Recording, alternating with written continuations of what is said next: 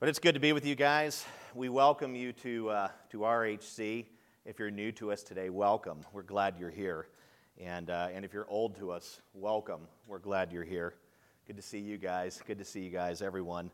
Uh, two Sundays ago, we began a little mini series entitled Testing the Spirits, which is pretty much all about visions, tongues, and miracles, those signs. Uh, and the goal of the series is really to build up a solid biblical theology of these things so that we can, as Christians, test. Uh, you know what we and others believe and practice and, and put forth. Uh, and ultimately, if we study the scripture and develop a sound theology on these things, I mean, not only can we test uh, what is true and what is false out there or in our own lives, but we can ultimately align ourselves with the truth and, and bring more glory to God and live for Him. And that's really kind of the goal. Um, we live in an era of unprecedented biblical ignorance. Never before has ignorance of the truth been so high, not only in culture, as we see in the good old U.S., uh, but also within the church. Uh, and it's very startling, it's, it's very alarming. Uh, I, I, suppose it is if you really care. Uh, to those who seem to not really care and remain aloof in the church, uh, then, you know, ignorance is bliss, I suppose. Uh, but uh, someone like me is highly concerned as a pastor, pastor of this church, and I, am sure that many of you are too.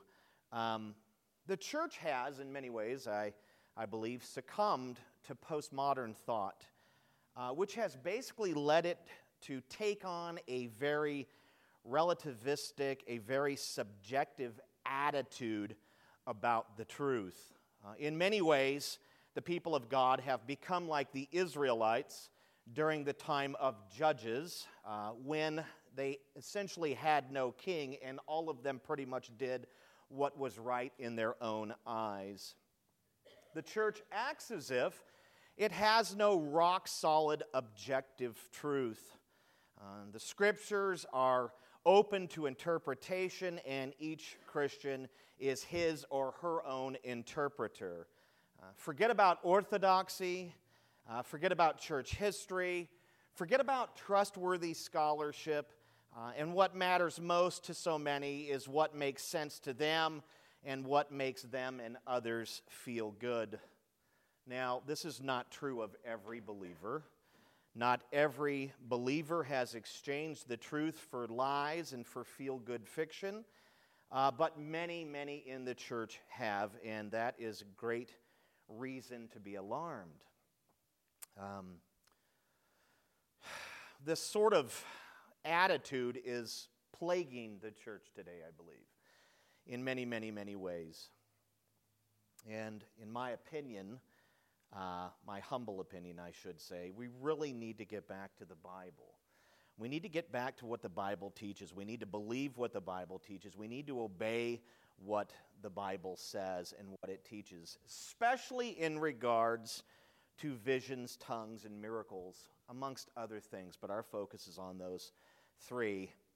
Visions, tongues, and miracles have become so prevalent in the church today that the church's mission to preach and reach the world for Christ has in many ways been lost or is at least being threatened. And speculation and things like speculation, things like disunity are on the rise in the church. We, we look out at the church and we see our brothers and sisters in these different circles, and they're engaging in all of these different things. And, and, and, and, and so many of us perceive and believe, according to Scripture, that what they're engaging in, these things aren't biblical. And so that brings about disunity and strife between local bodies and what have you. And it, it shouldn't be that way.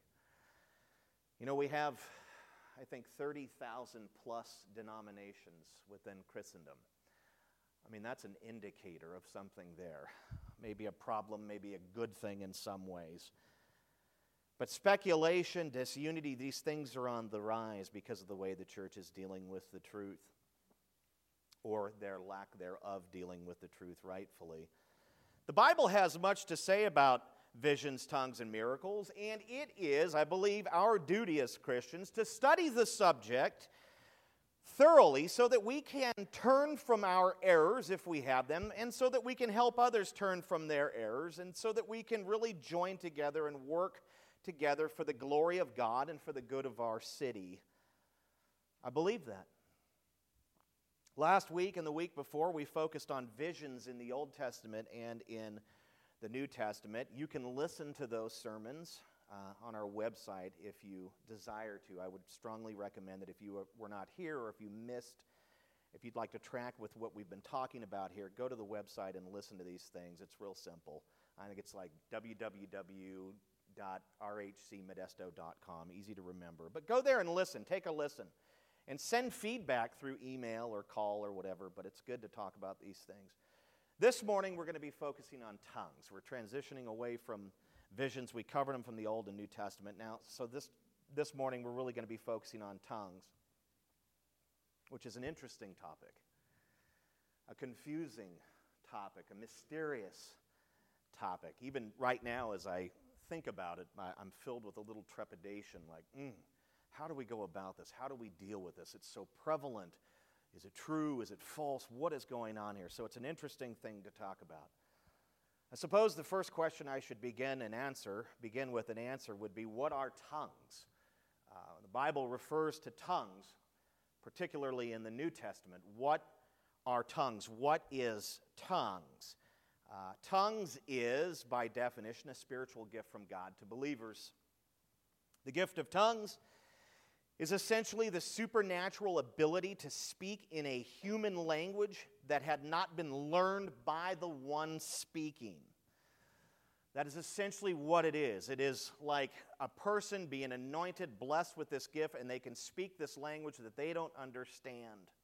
Others will, but they do not. And so it's a supernatural, it's a sign, it's a spiritual gift. Now, Jesus prophesied that tongues would be one of the signs that accompanied those who believe. Uh, he, he literally did. He said that this would be one of the things that would accompany those who believe. And where did he articulate this? He articulated it, he uh, sort of prophesied it, if you will, in Mark 16, 17 to 18. Uh, you don't have to turn there, but if you want to, you can. I'm not going to expound on it. I'm just going to read what he said. Mark 16, 17 to 18, he said, And these signs will accompany those who believe.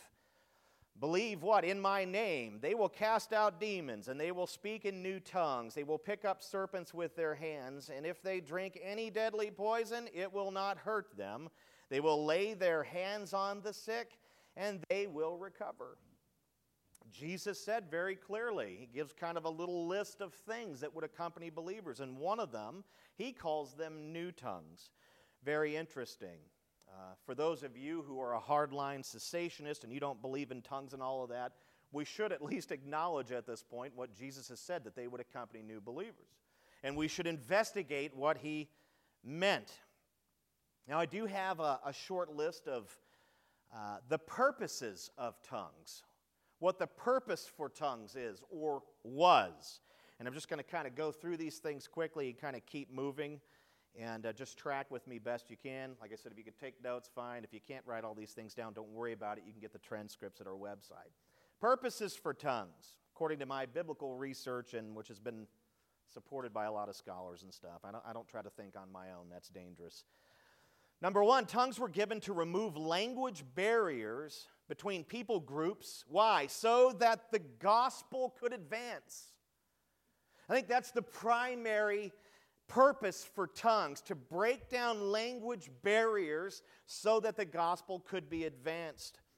In Acts 2 1 to 6, one of my favorite sections of Scripture, I love that whole day of Pentecost and, and the tongues and all of that stuff and the explosion and birth of the church. But in Acts 2 1 to 6, the Holy Spirit basically anointed 120 Christians with the gift of tongues, fell upon them, tongues of fire, gave them the gift of tongues. Why? So that they could praise uh, God and so that they could preach the gospel to men from what? 16 different nations that had gathered in Jerusalem for the Feast of Pentecost. Clear example of how God gives tongues or gave tongues for the purpose of breaking down language barriers. You had these people that were in the upper room, 120 of them. and they came down and preached the gospel and praised God in languages that they were unfamiliar with, but that the entire group of people there could understand. They were hearing them praise God and, and proclaim the gospel in their own languages. How mysterious and cool. Tongues were given to remove language barriers between people groups so that the gospel could advance. Number two, tongues were intended as a sign to unbelieving Israel. 1 Corinthians 14, 21 to 22, Isaiah 28, 11 to 12. Not going to expound on that, going to nail that down in a little bit. But that's another reason why tongues were given. They were intended as a sign to unbelieving Israel, more particularly the day of Pentecost. Number three, tongues were given to new converts as a sign that they had been saved and indwelled by the Holy Spirit or baptized by the Holy Spirit. This really kind of corroborates or corroborates with what Jesus said in that that particular gift would be present in the lives of some believers. It would follow along with faith. And so we see that we hear about that there, and we have some examples of that. In Acts 10 34 to 48, a group of Caesarean Gentiles got saved and spoke in tongues. By the way, that's kind of where we're studying right now in the book of Acts. We're taking a little pause now, but we're going to get back into that and study all of this. But a group of Caesarean Gentiles got saved and began to speak in tongues. The Jewish believers that were present, there were some there with Simon Peter when this whole thing took place. These Jewish believers that were present heard them extolling God in their own language, and they marveled that the Holy Spirit was in them. You got to remember, the Jews had this mindset that salvation and God was for them and them alone, and now they, they're witnessing Gentiles being saved and, and filled with the Holy Spirit and speaking in these tongues, which was a recognizable sign of salvation, and they were marveling they were marveling at the Gentiles having faith at this point. In Acts 19 6, 12 Gentile men from Ephesus got saved and spoke in tongues. Uh, Ephesus was a cultural melting pot with people from different tribes and tongues. The men were no doubt given the gift of tongues, probably for multiple reasons, but one in particular was so that they could spread the gospel in their ethnically diverse community. They get saved, they get filled with the Holy Spirit. Paul touches them, the Spirit comes into them, they speak in tongues amongst each other. And then what? Then they go out in Ephesus in their community and they begin to proclaim the gospel. And there were culturally, you know, there were different people in that community. Ephesus was a, a cultural melting pot so that they could proclaim the gospel in tongues that others could hear. And number four, tongues were given to believers for the purpose of building up and edifying the church. 1 Corinthians 14 6. Tongues were given for the purpose of building up and edifying the church. In fact, I will go out on a limb to say that all of the spiritual gifts that were given by God to people and are still given to God by people are for the purpose of building up the church. Not building up oneself, not building up anything other than other believers. They are for believers and for their own sanctification and for their own edification. And so we now have kind of a sense for why God gave tongues to his children for those reasons. There might be more, these are the general ones. And so that leads us to the great question Are tongues for today? No. Yes, they are. Are tongues for today?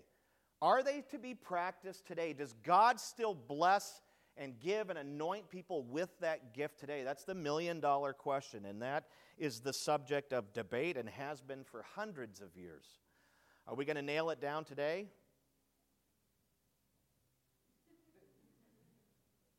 For me personally, yes. For you, I don't know. I know where I stand on it. And that'll come out more as we go. So some say yes and some say no. I'd say the majority in the church say no. The majority say no, tongues are not for today, just statistically speaking. But there are some that say yes. There are some that say yes. Now, here's a good passage to turn to. This is an interesting passage. I love this passage. Turn over to 1 Corinthians 13 and we're going to look at 8 and 9 just for a moment. just give a tiny exposition on this, and we'll keep moving. This is really cool. I don't think that people are aware of what this beautiful little text says in all its depth. I'm not sure if I do, but I get some of it, and it's pretty amazing what it says. In fact, I think Kevin read it earlier. 1 Corinthians 13, 8 to 9. It says, Love never ends. Just starts just with a shotgun blast. Love never ends. Love is everlasting. Love is eternal. Love never stops. It never ceases. It continues through all ages, all the way up and through the eternal state, the everlasting kingdom of God. It never stops. Isn't that great? How many of us believe that? It never ends. But then he says this As for prophecies, what? They will pass away. As for tongues, they will what? Cease. As for knowledge, what? It will pass away. And he says in 9, For we know in part and we prophesy in part, but when the perfect comes, the partial will pass away. That's what he says there so clearly. Paul basically stated that God set an appointed time for prophecies, knowledge, and tongues to what? end. In verse 9, he wrote that the things that are partial, like prophecy, like knowledge, will pass away over time, he says, and then close, be closed permanently, I suppose, at the onset of what he calls the perfect, which is a reference to the everlasting kingdom of God, or what might pop in our minds would be the new heavens, the new earth, and the new Jerusalem, that eternal kingdom of God which will come in the future. But Paul didn't place tongues in the same category, even though it's close to it, with prophecy and knowledge. He wrote that tongues would cease rather than fade away slowly. Do you see it? If you see it, say, I see it. Do you see it there? These other ones will fade away slowly until the perfect comes. But he says the other one, tongues, will what? Cease. There's a difference. He places it in a different category as the other two spiritual gifts. Different category. He did not place it in the same category with prophecy and knowledge. He wrote that tongues would cease rather than fade away slowly, and the Greek verb he used means to cease permanently. Gone. Never to return is what it means in the Greek. It will end and it will never come back. It is done. Gonzoed, finished. So, the proper interpretation of verses 8 and 9 is this, paraphrased God pre planned to slowly phase out prophecy and knowledge and then to bring them to a close, to an end at the onset of the perfect, the everlasting kingdom. And God also pre planned to bring tongues to a permanent end prior to the everlasting kingdom. Not a slow fade out, He's just going to end them. He's just going to bring it to an end. And so the great question comes did God already cause tongues to cease? Or does he still use them today? Are they for today? The scripture's clear. At some point, he's going to bring them to an end and they're never going to return. Categorically speaking, that happens before this everlasting kingdom. And so the question is are they for today? Did he bring them to closure? Did he cause them to cease? Did he cause them to end? cessationists say tongues ceased at the end of the apostolic age, which would be when the last apostle John died, went to be with Christ. Continualists say that tongues are still going and will end in the future. Who is right? I and many others believe that the scriptures and church history make an incredibly strong argument against the continuation of tongues. But, Phil, but, Pastor, so many do it. Do you think that because so many people do something that it's still continuing? That God has ordained for it to continue just because it continues to happen? Can we not ourselves carry on things through tradition and all of these things? It's a great question to ask. Just because something is continuing in, in some sense doesn't necessarily mean that God is continuing it. The Jews are realigning themselves to fire up the sacrificial system again, and someday they probably will. But we know that that's over with, don't we? You know, you know our, our, our default mode is to just to look at what's popular to see what people are doing and just to believe that it's okay i mean it must it must be for today because so many are doing it isn't that kind of our default mode if something's popular, if it draws a lot of attention, if everyone's doing it, we tend to claim it as truth and we tend to align ourselves with it. That's our default mode. That's what we do. But I say just because people do something doesn't necessarily mean that God is continuing to bless and to work through it. Maybe He is. Who's right, the cessationist or the continualist? Well, I'd like to provide some evidences from Scripture, some evidences from church history that support cessationism, that support the ending of these things. First, evidence from Scripture. And just listen. If you're at odds with what I'm saying now, that's fine. I'm definitely not trying to cause a bunch of trouble up in here. I'll let God's Word do it. And it does it, does it not? Every time I read it, I'm like, I'm in trouble. I'd be the first person, I'm the first responder. I don't just look at it and go, everyone else is wrong. I look at it and go, I stink. I got issues. I got trouble. I got problems. First, example from Scripture. Example.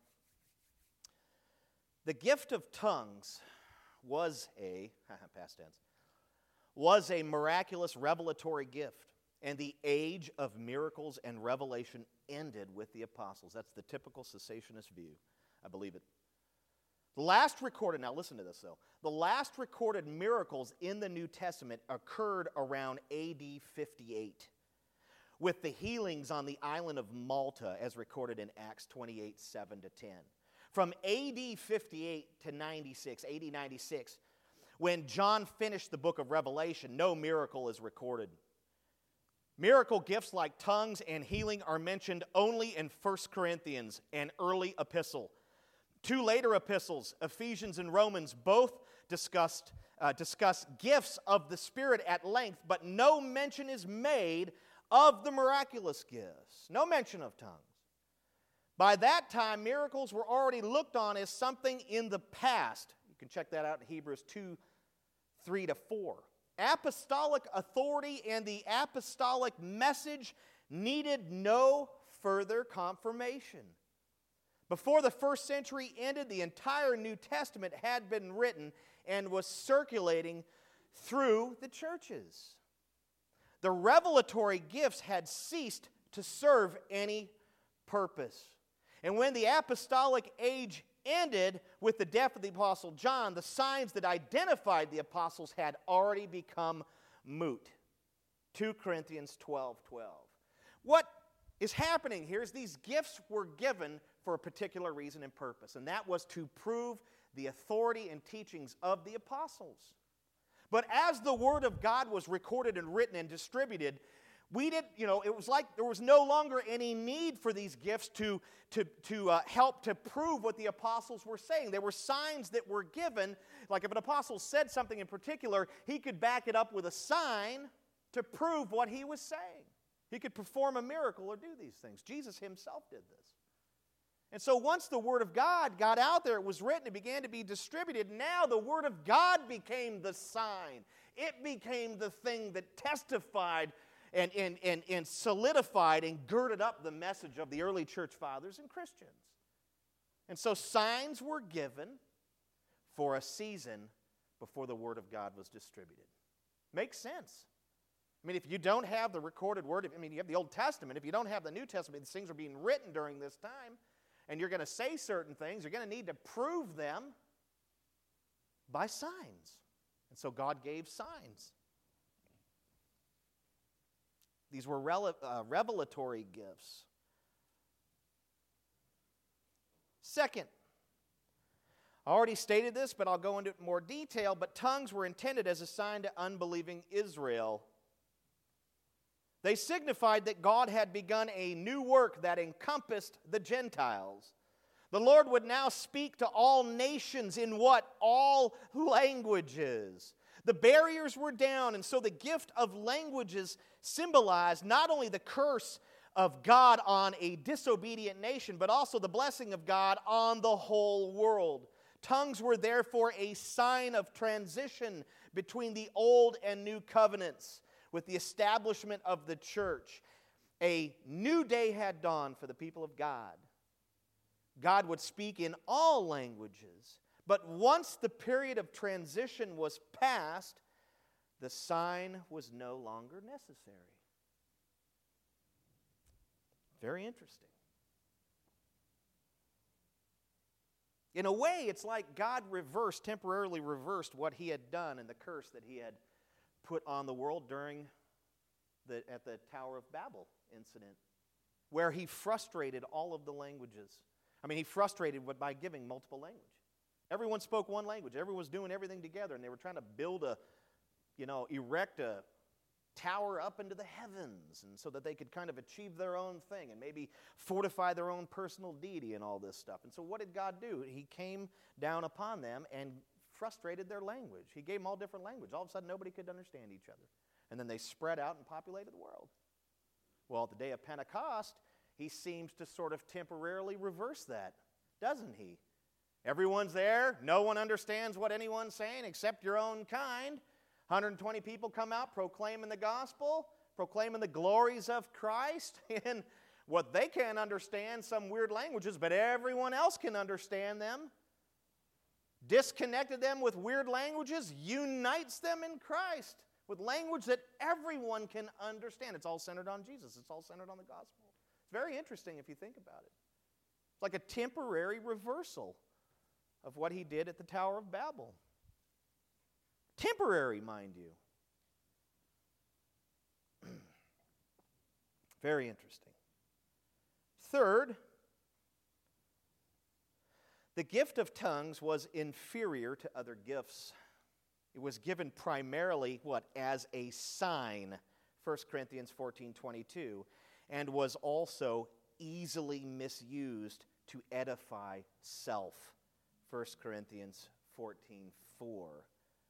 The church meets, I said this earlier, the church meets for the edification of the body, not self gratification or personal experience seeking. Therefore, tongues had limited usefulness in the church, and so it was never intended to be a permanent gift. How about some evidence from history? I could exhaust this subject. We could talk about this for the next three months. I'd rather get back in Acts. But I've just given you some principal truths from Scripture that denounce the practice, that show that it was for a time and for a place and for particular purposes. In many ways, visions given for the, they're signs. They were given for the same reasons, although I do believe they continue to some degree but not like we're seeing in the church where people are getting a vision to go sit on a log. What does that have anything to do with anything? Evidence from history, and this is really, really strong. We tend to think that because people are doing these things like crazy today, that the church has always done them like crazy. Eh. No, not true. Evidence from history is compelling. The evidence of history also indicates that tongues have ceased it is significant that tongues are mentioned only in the earliest books of the New Testament. Paul wrote at least 12 epistles after 1 Corinthians and never mentioned tongues again. After 1 Corinthians, that was it. It was one of the first epistles he wrote. No mention of it after that. No mention of it after that. By default, those things that are to continue are mentioned consistently and over and over and over in Scripture. And how much theology today is based on one verse, one expression of something? Way too much. Way too much. It's significant that tongues is only mentioned in the earliest books of the New Testament. First Corinthians, after that, it's done, they're gone. Peter never mentioned tongues. James never mentioned tongues. John never mentioned tongues, and neither did Jude. Tongues appeared only briefly in Acts. I've read to you the examples of them, there's just a handful, and in First Corinthians as the new message of the gospel was being spread. But once the church was established, tongues were gone. They stopped. The later books of the New Testament do not mention tongues again, and neither did anyone in the post apostolic age. Chrysostom and Augustine, the greatest theologians of the Eastern and Western churches, considered tongues obsolete. Writing in the fourth century, uh, Christ, I think it's pronounced Chrysostom is how it's pronounced. John Chrysostom. Chrysostom stated categorically that tongues had ceased by his time and described the gift as an, ab, as an obscure practice. Augustine referred to tongues as a sign that was adapted to the apostolic age. In fact, during the first 500 years of the church, the only people who claimed to have spoken in tongues were followers of a, a cat named Montanus, not Montana, but Montanus Montanus, who was branded as a heretic. The next time any significant tongue speaking movement arose within Christianity was in the late 17th century. A group of militant Protestants in uh, uh, Sévignon or Sévigné or whatever region of southern France. I can't speak French. I need a tongue right now. And he ain't going to give me one. Maybe he'll give you one. I don't even know how to pronounce this. Whatever. This region of southern France began to prophesy, experience visions, and speak in tongues. The group, sometimes called the Seven Cévenol prophets, is remembered for its political and military activities, not its spiritual legacy. Most of their prophecies were unfulfilled. They were rabidly anti Roman Catholic and advocated, advocated the use of armed force against the Roman Catholic Church. Many of them were consequently persecuted and killed by Rome. At the under, other end of the spectrum, the Jansenites, a group of Roman Catholic loyalists who opposed the Reformers' teaching on justification by faith, also claimed to be able to speak in tongues in the 1700s. Another group that practiced a form of tongues was the Shakers. Not the movers and the shakers, just the shakers. An American sect with Quaker roots that flourished in the mid 1700s. Mother Ann Lee, founder of the sect, regarded herself as the female equivalent of Jesus Christ. She claimed to be able to speak in 72 languages. The Shakers believed that sexual intercourse was sinful even within marriage. Can't have that intimacy there. They spoke in tongues while dancing and singing in a trance like state. Then, in the early 19th century, Scottish Presbyterian pastor Edward Irving and members of his congregation practiced speaking in tongues and prophesying. Irvingite or Irvingite prophets often contradicted each other, their prophecies failed to come to pass, and their meetings were characterized by wild excesses. The movement was further discredited when some of their prophets admitted to falsifying prophecies, and others even attributed their giftedness to evil spirits.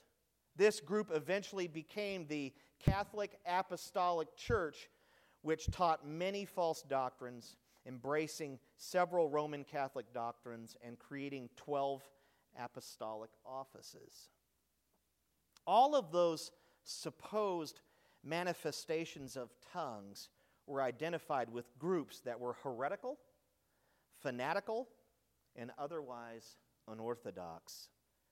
The judgment of biblically orthodox believers who were their contemporaries was that all those groups were aberrations. Surely that should also be the assessment of any Christian who is concerned with truth. Thus, we conclude that from the end of the apostolic era to the beginning of the 20th century, there were no genuine occurrences of the New Testament gift of tongues.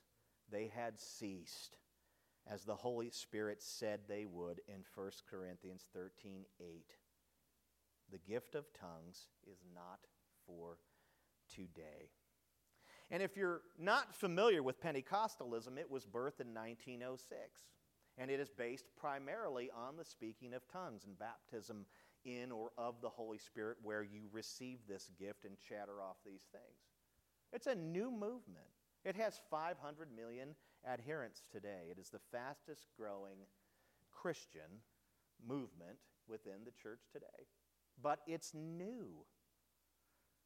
Its theology, its doctrines are new. They've been threaded throughout history, but they've been reformulated by William Seymour, if you're familiar with him. He is the father of that movement. 1906, the Azusa Street Revival. Have you ever heard of these things? These things are old to some degree, but they never took form. They were always rejected by Orthodox Christians as being heretical, aberrations, whatever. 1906, there's a resurgence of it, and the church and the world embrace it. That's a miracle. Maybe not. It's incredible. Now, what about angels and tongues? What about this thing that they call the angelic language? She left on a Honda? Translation, she left on a Honda. right? What about angels and angelic tongues? This is something that's huge today, massive. I, I can speak this miraculous angelic language, or I have this prayer language, this angelic prayer language where I just recite these things back to God and it's a blessing to me or whatever. What about that?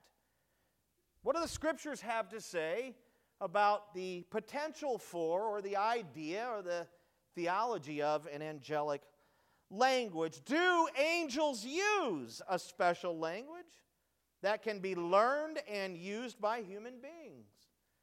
Many believe the answer is yes, and they base their theology on 1 Corinthians 13:1. Are you there still? Somewhere in the vicinity?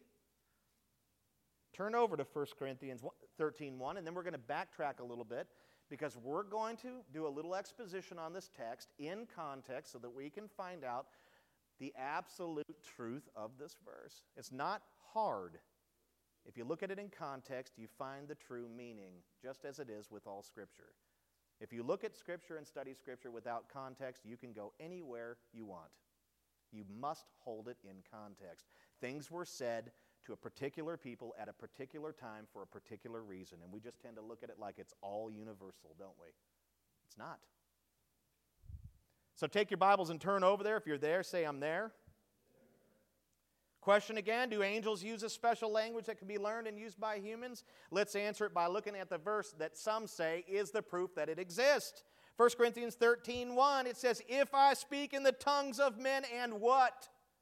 Of angels. Well, shoot, that must mean there's an angelic language. Amen? Don't amen that. Let's just hold on a second. I don't want to blow anyone out, but just wait. But that's what people read, that's what they see, and then they get crazy with it. Look at it, it must be true. This is the Apostle Paul. He's a stud. He's bad to the bone, greatest apostle, insane theologian, knew the Old Testament, he had it written on the back of his hand. Hold on a second. If I speak in the tongues of men and of angels, but have not love, why? Because love is eternal. God is love. If I have not love, I am what? I'm really bad music in heaven. Right? I'm rap. I'm hip hop. Some of you are like, I hate this guy. Hip hop dog, that's my life. I didn't say, I wasn't about to say country, even though I feel a little bit of that. I'm not the biggest country fan, but we're in the dang Bible Belt agricultural belt here. And every time I DJ a wedding, because I do them all the time, play us some country. I've grown to like it a little bit. I like the old stuff. You like the older stuff? The new stuff, I don't even get that. That's pop. To me, that's pop. Right? Give me some of that old stuff. Talk, talk to me about when you were in prison. you saw a train roll by. You wish you were on it. Give me some Johnny Cash up in here, right? That's what I'm talking about. Rap. If I speak in the tongues of men and of angels but have not love, I am like rap music. At first glance, one might be led to believe that an angelic language does exist and that humans have the ability to speak it. Why? Because it seems like Paul testified to it. Paul, the Apostle Paul, great apostle, seems to indicate clearly that these things are true. Keep in mind, however, that we've isolated this verse from its context so far, which basically means that we have no idea why Paul wrote what he wrote, do we? He just made a statement. It doesn't make sense. Go up to somebody you have not had a conversation with and say, I like roses. Without any context, that's just weird. Just go up to some stranger at the mall. Pizza's good. Amen. I don't know if they'd say that, but they might look at you like, dude, I'm lactose intolerant. I mean, there's just no context for what we have here. You can't, you can't just take what he says literally and run crazy with it. We must know what he's referring to. He is trying to stress a particular point, is he not? Apart from its context, it would appear that Paul recorded for the church a universal truth about angelic speech. And so many believe that. But if we examine the verse in context, we will see that it takes on an entirely different meaning. Now turn back a little bit to 1 Corinthians 12 1 to 11. Let's put it in context. Let's frame it in the conversation that he's having with these people. Let's frame it in the writing, what he wrote to them. He is making a point. We got to do a little reading and a little expound, and we'll get in there. 1 Corinthians 12, 1 to 11. Just turn back a little bit. Fly back there. Hopefully, you got an ESV.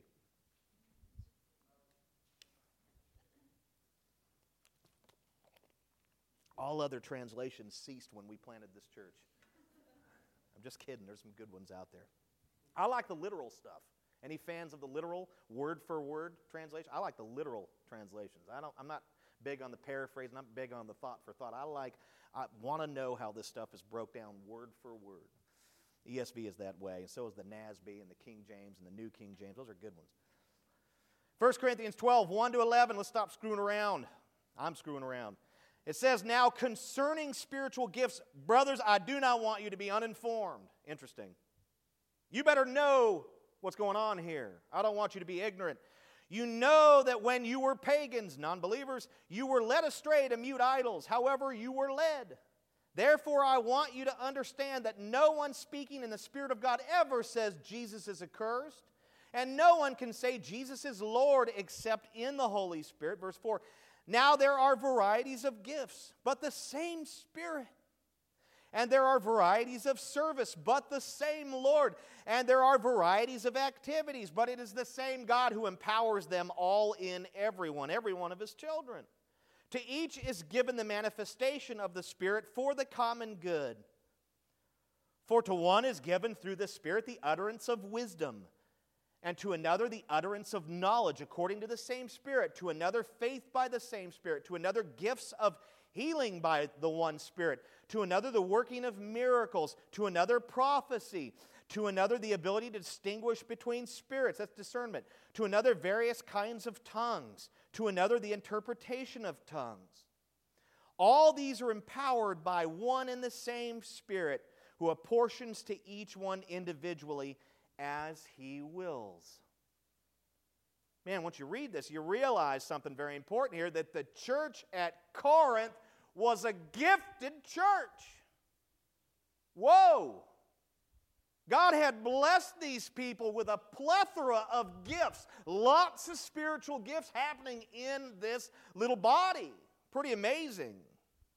God had blessed these Corinthian members with gifts of wisdom and knowledge and faith and prophecy and discernment and tongues and interpretation of tongues. 8 and 9, we see it there. I believe miracles and healing are mentioned. They are, they're mentioned, but I believe Scripture seems to indicate that only Jesus, the apostles, and a couple of deacons had the ability to perform them. We'll talk about that a little bit more next week. But they are in the sequence there, and so we can't just disregard them. They are there. Paul tells them this, so important, that the very Spirit of God had bestowed these gifts upon them. Why? as I said, for the purpose of their own good, for the edification, sanctification, building up of the saints. Verse 7 These were gifted folks at this church, incredible gifts, and they had incredible potential for the gospel of Jesus Christ, for the kingdom, the very kingdom of God and their community. But they were missing one very important thing, the most important thing of all, and that is love. That is love. They had gifts, they had talents. I'm sure they were given of their resources. I, they probably looked a little bit like the earlier church of Acts 2:42 to 47 where they were just doing all these things and devoted to these things and all this. But one thing that they didn't have was the most important thing. Love. No love. Love was gone. Love was gone. In many ways, the Corinthian church had become like the Ephesian church, which eventually what? Abandoned love. You have forsaken what? Your first love. Jesus, love for others, love for God, love for people. Revelation 2 4. The Corinthians had somehow become bent in on themselves. They had become prideful and self seeking. The spiritual gifts they possessed became like trophies that they showed off and bragged about and lorded over one another. There was also a tremendous spirit of envy amongst them. They wanted each other's gifts because they believed some gifts were greater than others. If a man had the gift of prophecy, which is essentially preaching and teaching, teaching others would see him as a higher leader with a higher gift, and they would burn with envy and jealousy, wanting what he had.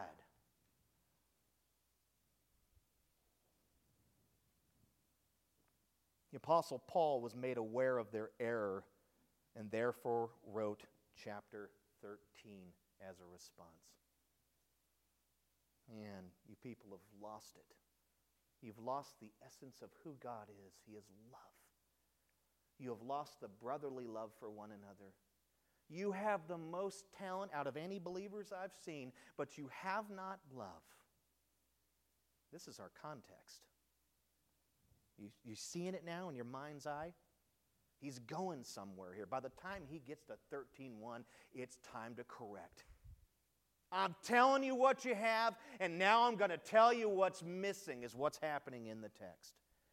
And I'm going to tell you how to get back.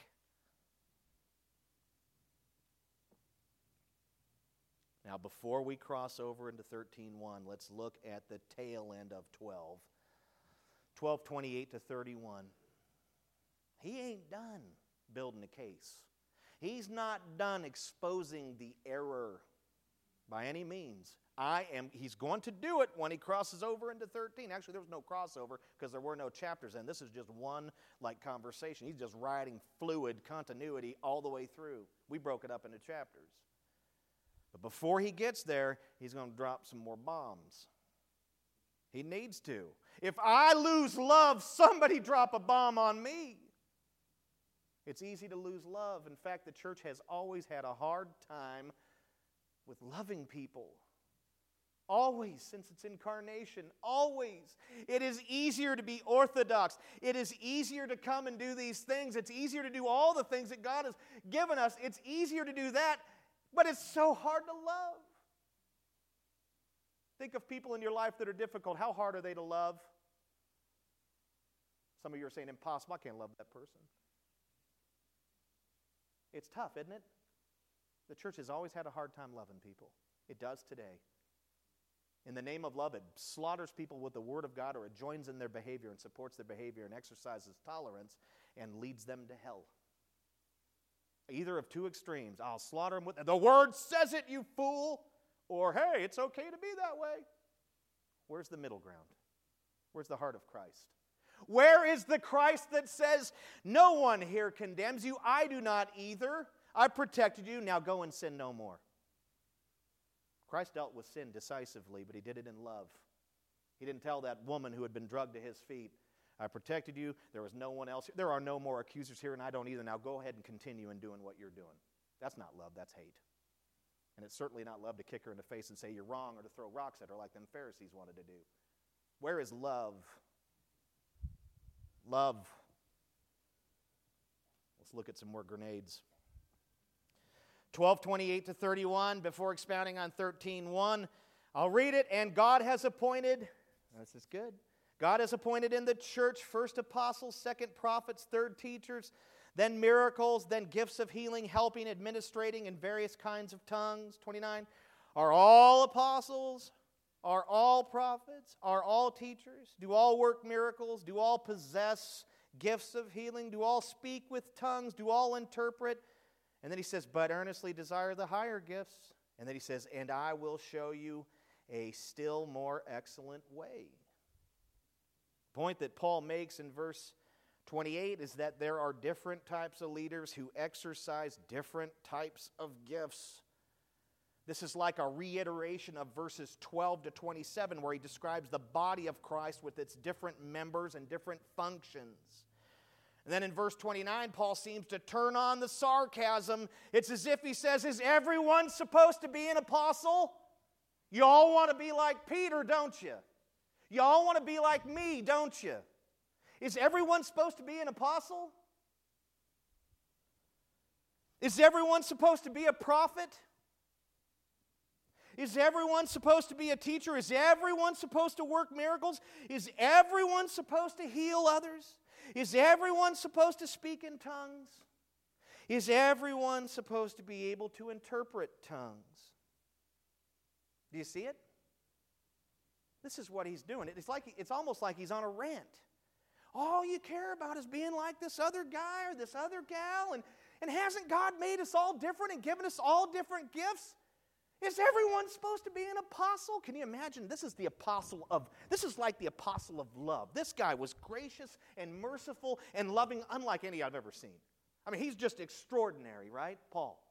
Can you imagine how maddening this must have been for him to plant a church there and for them to lose love and to use these gifts as trophies and to lord them over each other? I mean, it just must have been crazy for him. Have you ever read the entire letter of 1 Corinthians? It's hardcore. There's no messing around. The subtitle ought to be Christians Gone Wild. It should, because the whole thing is like one lengthy rebuke against behavior. You've lost love. You've done these things. Let's get back on track. 2 Corinthians is great, it's a little different. I like to read 1 Corinthians because it helps to keep me in check. Because I'm like them. We're not better than them. So he kind of runs through this series of, of like mild corrections, mild rebukes. He's saying, Is everyone supposed to be like this? Is everyone supposed to be like that? Basically, is everyone supposed to have the same gifts? No, he just got done saying, No, they're not. The body of Christ, everyone's different. There's a foot, it doesn't do what hands do. Right? You see it? Now, at first glance, it would appear that Paul ended his sarcastic onslaught with a command for the Corinthians to pursue the higher gifts. We see that in verse 31. But that's not at all what he did there. Instead, he rebuked them for earnestly desiring and pursuing what they perceived as the higher gifts rather than being content with what God had given them. A better rendering of verse 31 would be, But you earnestly desire the higher gifts.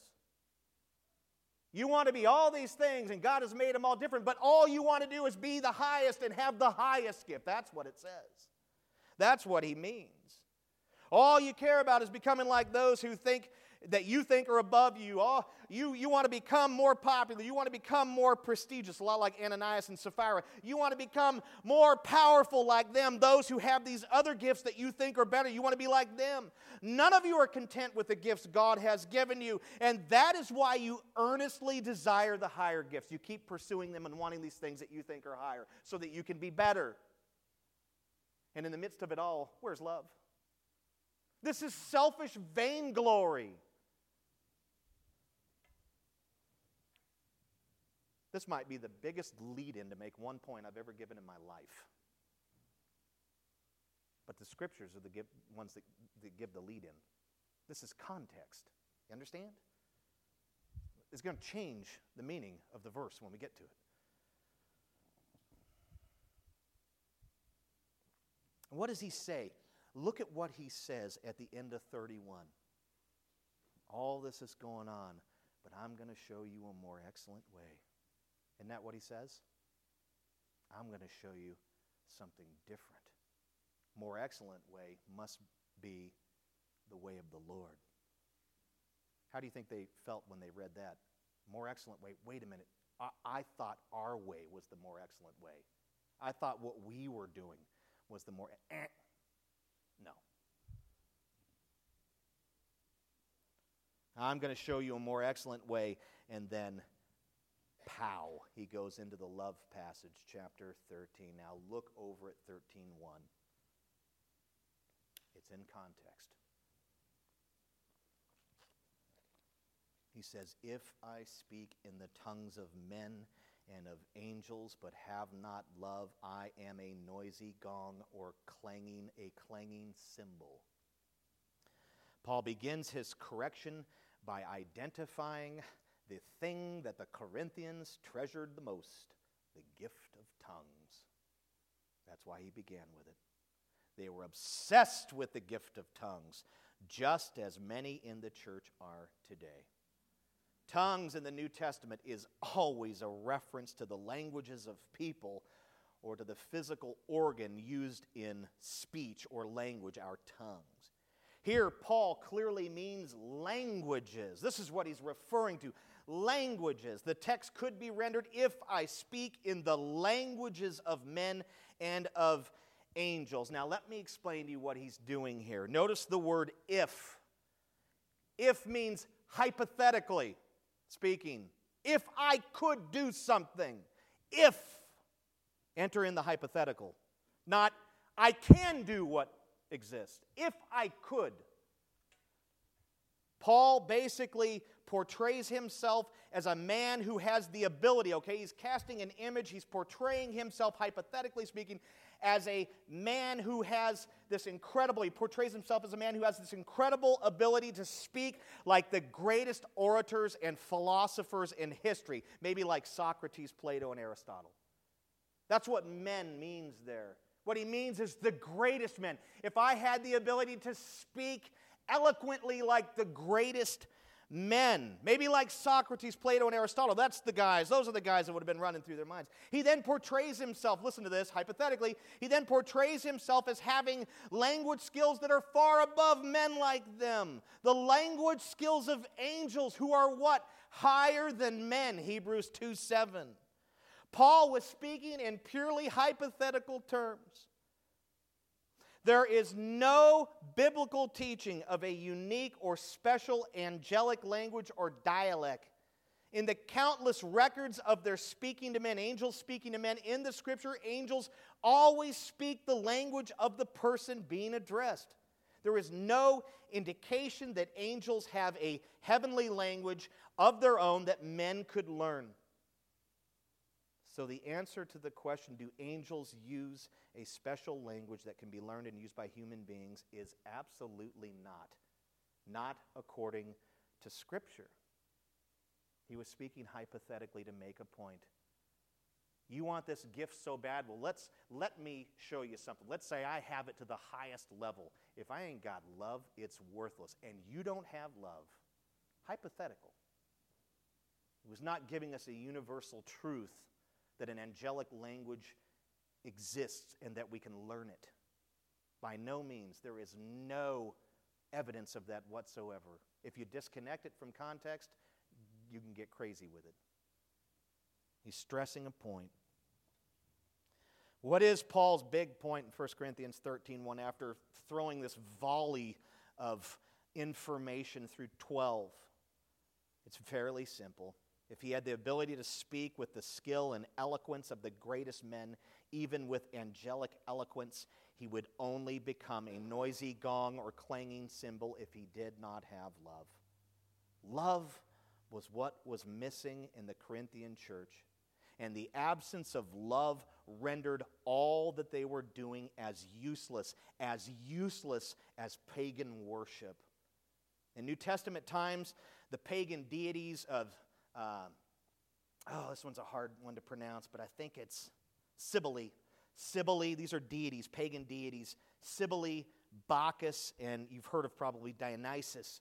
They were all worshiped through speaking in ecstatic noises, the smashing of gongs, the clanging of cymbals, and through the blaring of trumpets. That's how the pagans worshiped their gods. Paul's hearers clearly got his point. Unless it is done in love, ministering the gift of languages or speaking in any other human or angelic way amounts to no more than those pagan rituals. It is only gibberish in Christian guise.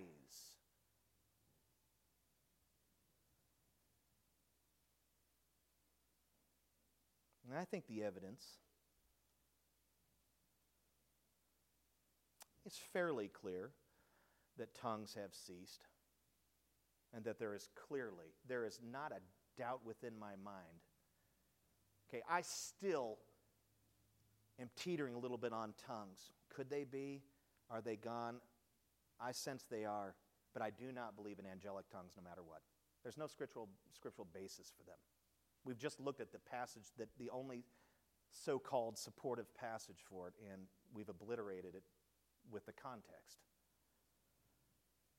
So there's no angelic language. There's no angelic prayer language where you speak that it doesn't, it doesn't it's not scripture, friends. We need to believe what scripture teaches and practice what scripture teaches, not follow what others do. There's no glory to God in it if we just do things for the sake of doing them. I think the evidence is fairly clear, especially towards an angelic language. But what if God's appointed time to bring tongues to an end has not yet come? You see, in my mind, the answer to whether they continue or not is not perfect, it hasn't been perfectly made. I think the evidences are there that show that it's gone. But there's nothing in Scripture that just clearly says it's done. And so I am hesitant to just rid myself of it completely and, and just completely disembowel myself. Goodbye. Okay?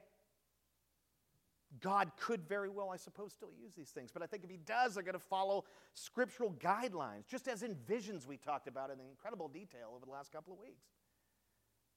I don't personally believe in tongues, and I've got plenty of reason to, be, uh, to, to speculate because I've seen what's happening in churches. And people are running crazy with this stuff, and it doesn't, it, it doesn't look like it's helping to build up the church or do any of these things. You've seen it, right? And so I'm, I'm very hesitant to say it's there. But maybe, what if God's appointed time to bring tongues has not yet come? What if tongues are for today? What if they are happening today? What if they are legitimate? In order to establish firmly, we're bringing it to an end, in order to establish firmly the public practice of tongues as a ministry to the church and to prevent its abuse as a quest for personal fulfillment, as in the Corinthian deal, Paul put forth a set of rules designed to control its corporate exercise. The rules for tongues are listed in 1 Corinthians 14 27 to 33, and then there's one mentioned over in 1 Corinthians 12 10. I'm going to read it and I'm going to give you the rules. And what this will do is, if they haven't ceased, again, my opinion, they're gone. But if you're on the fence and you're not sure, look into this more. But I'll tell you what, if it's happening, they better meet these scriptural guidelines. This is how you test the spirits right here, this part. When you hear these things and you look out there and it doesn't line up with this, you know it's false because God has made it clear how these things are to work. Why? Because He's a God of order. 1 Corinthians, and he wants no, he doesn't want confusion in his church. He's a God of order. Keep that in mind. 1 Corinthians 14, 27 to 33. I'll go through these quick. It says, If any speak in a tongue, in a language, let there be only two or at most three, and each in turn, and let someone interpret. But if there is no one to interpret, let each of them keep silent in church and speak to himself and to God. It's confusing. Let two or three prophets speak, and let the others weigh what is said. If a revelation is made to another sitting there, let the first be silent. For you can all prophesy one by one, so that all may learn and all be encouraged. And the spirits of prophets are subject to prophets. For God is not a God of confusion, but of peace. Some translations say order. Rule number one that's listed here. Rule number one is a limit of one, two, or three persons is set for participation in tongues during a worship session. Verse 27. One, two, or three, no more. If you see a building that's erupted in it and everyone's doing it, there's your sign right there. Everyone's speaking in it. Wait a minute. The way that God does it is He does it through one, two, or three at the most at a time. Rule number two the one, two, or three tongue speakers are to make their contribution in sequence, one at a time or in turn never simultaneously. It says right there in verse 27. Not everyone can burst out in this thing. It has to be one and then another and then another. That's the way that God has ordained for it to be. So if everyone's exploding and doing it, wait a minute. It's supposed to be one, two, or three, and wait a minute. They're not supposed to happen simultaneously. Not everyone erupts out in this chatter. You see it? It's there in the text. I didn't make the rules. You might be looking at me, you made these rules. I didn't make them. Rule three, and this one is massive. This is the one that is abused the most in churches. Number three, there must be a person with the gift of interpretation present. Should no such person be available, he or she, that's the tongue speaker, should refrain from speaking in tongues. Verse 28. That's the one that's the most abused. People rattle off stuff and nobody tells anyone what it means. I've watched a zillion times on Praise the Lord or whatever show it is that I turn on on TBN. Have you seen it? Have you seen it with your own eyes? Have you witnessed that where people are saying things and, and people are waiting and then no one tells anyone, no one says what the person said, no one translates? I see it all the time. Well, Kenneth Copeland's a big one on that. He'll get on stage with some other guy and they'll speak tongues towards each other while the audience claps and whistles and laughs and nobody knows what's being said. Well, according to Scripture, it's false. That's a circus routine. Tiny amen came from somewhere back there. The only one. I feel like Shrek. I feel like I'm about to get lynched up here. Hey, this is tough stuff, right? This is tough stuff. I don't want to be offensive with it. It's just what the Word of God teaches. Rule five when the contribution in tongues has been interpreted in intelligible language, it becomes a prophecy that needs to be evaluated by the recipients. Verse 29. Okay, you can't just speak in it and then interpret it. People have to pause and ponder what it means and see how it applies to their lives. That's not happening either, is it? I guess it does in some circles. But on the grand stage of the church today, Rule six the genuineness of the experience is to be tested by those who have the ability to distinguish between spirits that's 1 Corinthians 12:10. That's the other rule that comes in in that verse. Why? So that they can test everything, hold fast to what is good, and abstain from every form of evil. Verses 31 to 32. Okay. There have to be people there, the prophetic people, the ones that know the Word of God, who have to listen to what's been translated, listen to the dialogue, the conversation that's taking place, and they have to weigh out what's being said and discussed against Scripture. Because if it doesn't affirm Scripture, those prophets, those Bible teachers need to say, what you've received and heard is from the devil, because it's opposed to Scripture. Basically, what this means is that any tongue, anything that's said, any vision, any the, all these things must affirm Scripture. They cannot contradict Scripture or pull Scripture into question. They are to affirm Scripture. And rule seven persons participating in worship, and this is another one, should be in control of their conduct at all times. They may not appeal to ecstatic states to excuse disorderly conduct or infractions to the rules of worship. Disorder and confusion are not inspired by God, since He is a God of peace and unity. In verse 33, some people take these things so far that they just stir up an emotional uproar, and everyone gets crazy, and it just it looks like a mosh pit. And that doesn't bless and honor God or build up the church, and it doesn't line up with Scripture. I didn't make the rules. God did. If what we see, maybe even what we believe in our own heart, maybe we have traditions, maybe we, we've tied ourselves to these things and we think they're all true and all these, maybe we really need to evaluate what we believe and why we believe it. And if what we're seeing out there doesn't line up with these things, then we can discern truth from fiction.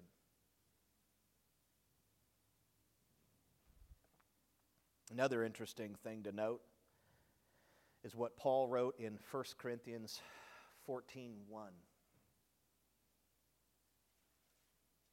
1 Corinthians 14:1. He said plainly, pursue love and earnestly desire the spiritual gifts, especially that you may prophesy. A little contextual paraphrase don't spend all your time trying to acquire or exercise the gift of tongues. Pursue love and the gift of prophecy, which is the preaching and teaching of God's word. If you have the gift of prophecy, use it to build up the church. If you do not have it, use whatever gift God has given you and then to build up the church, and then put yourself under approved men who never shrink back from declaring to you the whole counsel of God's word so that you may become built up. I love that 14:1. The big point there is pursue love. You know, we can become so obsessed with things, whether they be spiritual gifts or possessions or whatever. And we are so clearly commanded throughout all of Scripture to pursue love. If we are to pursue anything, it is love. And God has made that available because He first pursued us with His love. Now, Christ has come near to us and pursued us through prayer, through singing songs about Him, through the reading and preaching of His Word today, hasn't He? This isn't meant to be, the sermon isn't meant to be a crushing blow. It's an exhortation to live a biblical life and to glorify God and to honor God and to help those in the church who need help, who don't understand things about the truth. We don't take this information and this, this truth out there and bludgeon people with it. That is to be unloving. And we shouldn't turn a blind eye to their behavior because that is unloving. Somehow we need the mercy and grace of God to love as Christ loved, gently but firmly. Christ has come near to us and pursued us through his means of grace today. May we pursue him through the sacrament of communion. May we draw close to him through this time of confession and remembrance of the sacrifice he made for us. Remember what the juice and bread symbolize his blood and broken body, which were the currency he used to pay for our sin debt. What a price he paid. May we reflect on what he's done. It's a finished work. We have nothing to earn. And may we confess our sins to him humbly. God, I've been wrong about tongues. God, I've been right about tongues, and I've just been a jerk about it with people. God, I'm just mixed up in this sin. I've got this imagery on my computer. Whatever it is, confess it. Be refreshed in this time. This is a moment of great worship for us where we can be transparent and open with our God who has invited us in to be that way.